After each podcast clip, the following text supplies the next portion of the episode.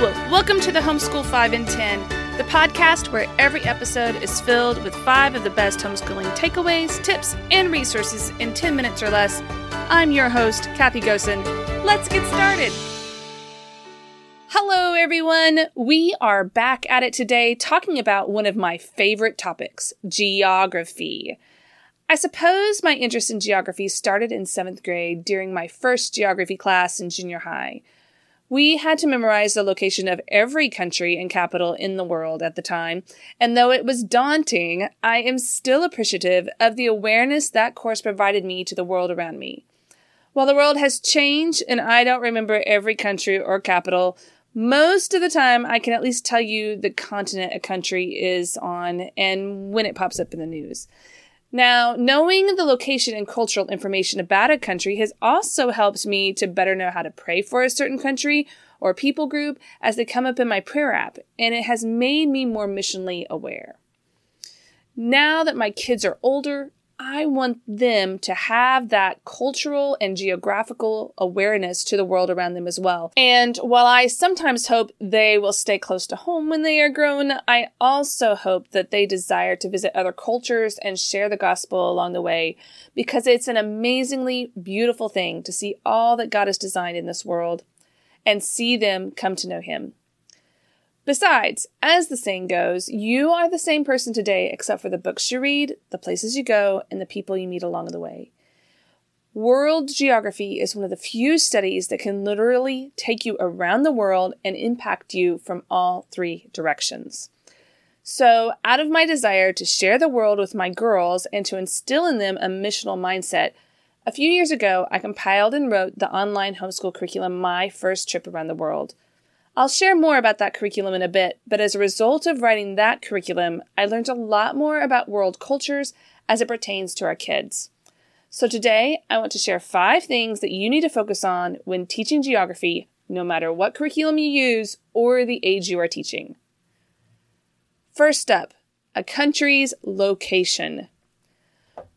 When most people think of studying geography, this is where they start, and for good reason. It's important to know a country's location as it has an important impact on the country's climate, weather, natural resources, and more. Have your students find the country on both a world map and a globe, as students process a country's location differently in 2D and 3D. Have them look up the location of major landmarks and important cities, as well as what countries surround the borders and the overall terrain. Use this information to have your child hypothesize how the location of this particular country might impact their economy, their clothing choice, and even what they eat.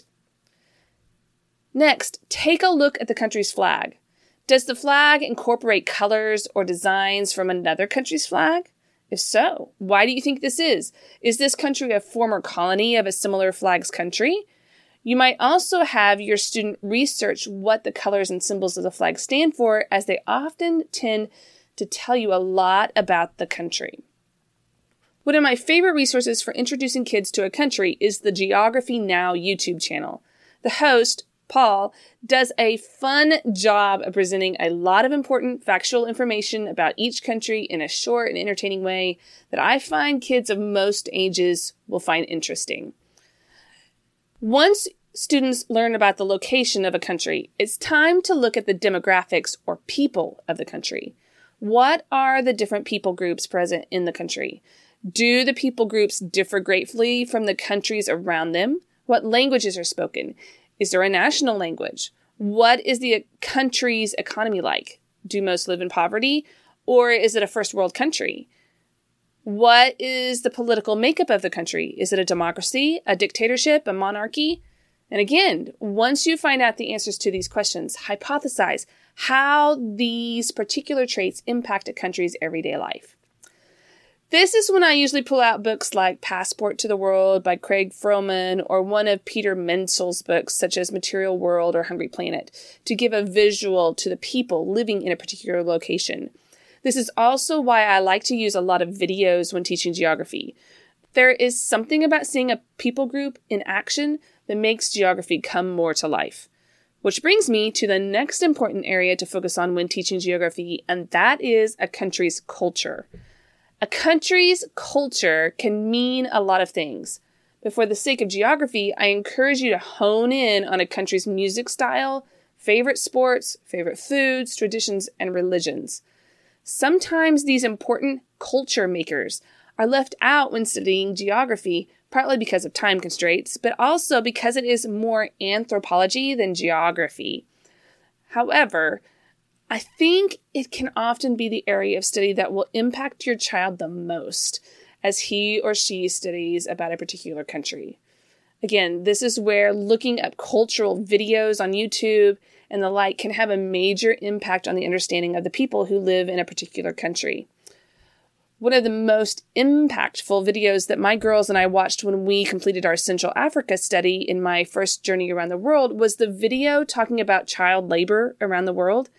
It told the story of a young girl who worked in a brick factory hauling bricks. And each family got paid by the number of bricks they loaded, so they involved everyone in work in order to survive.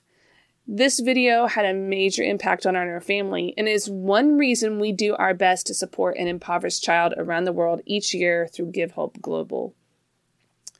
So, once we have taken a look at a country's culture, if we have time, we try to take a look at a country's history and political connections, as observing a country's history allows us to even better understand the people and society of the modern country. Now, when you are looking at a country's history from a geographical perspective, this isn't some long, drawn out research project. Most of the time, we care about important events government invasions, cultural migrations, and genocides as each can dramatically change the outcome of a culture. A lot of people have found that Mr. History on YouTube is a good resource for this. Just be aware, occasionally he takes an old earth view of history if this concerns you. Personally, this is when I like to have my girls read living books that take place in the country we are sitting. While we don't often focus on the history of the country, the girls tend to learn a lot about the history and culture of a country when reading a relevant historical fiction or nonfiction book. For example, a biography of David Livingstone while you are studying some countries in Africa, or Lottie Moon when you're studying China, can not only tell your child a lot about the historical setting of a country, but the spiritual one as well. And if you're not sure where to start, I encourage you to look at books by Janet and Geoff Benge who have taken great efforts to write about missionaries and other important Christian figures from around the world. I also provide several other age appropriate recommendations in my first amazing journey around the world, so I'll be sure to include a link to that in the show notes.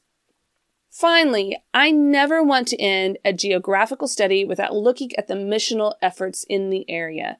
What is being done to spread the gospel to the area we are sitting, and how can we pray?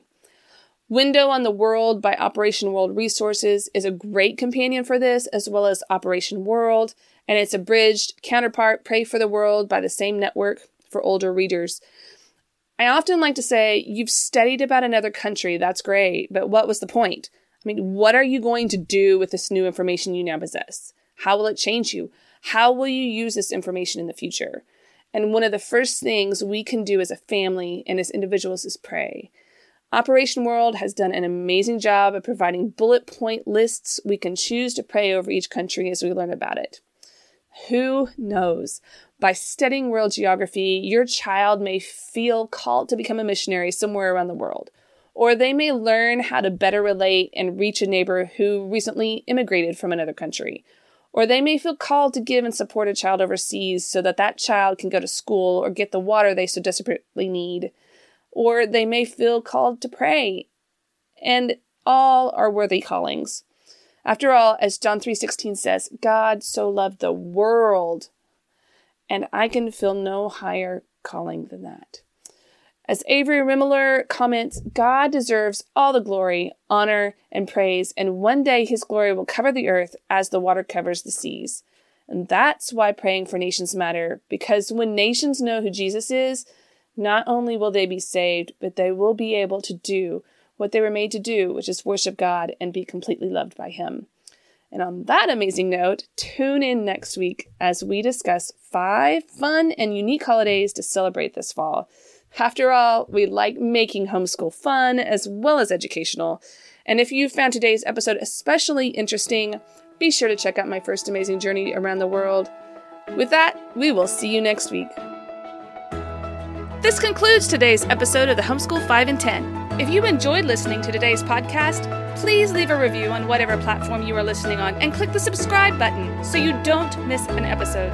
All links mentioned in today's episode can be found in the show notes on the homeschool5in10.com. Thanks again for listening to today's Homeschool 5 in 10, the show where I share the best and less.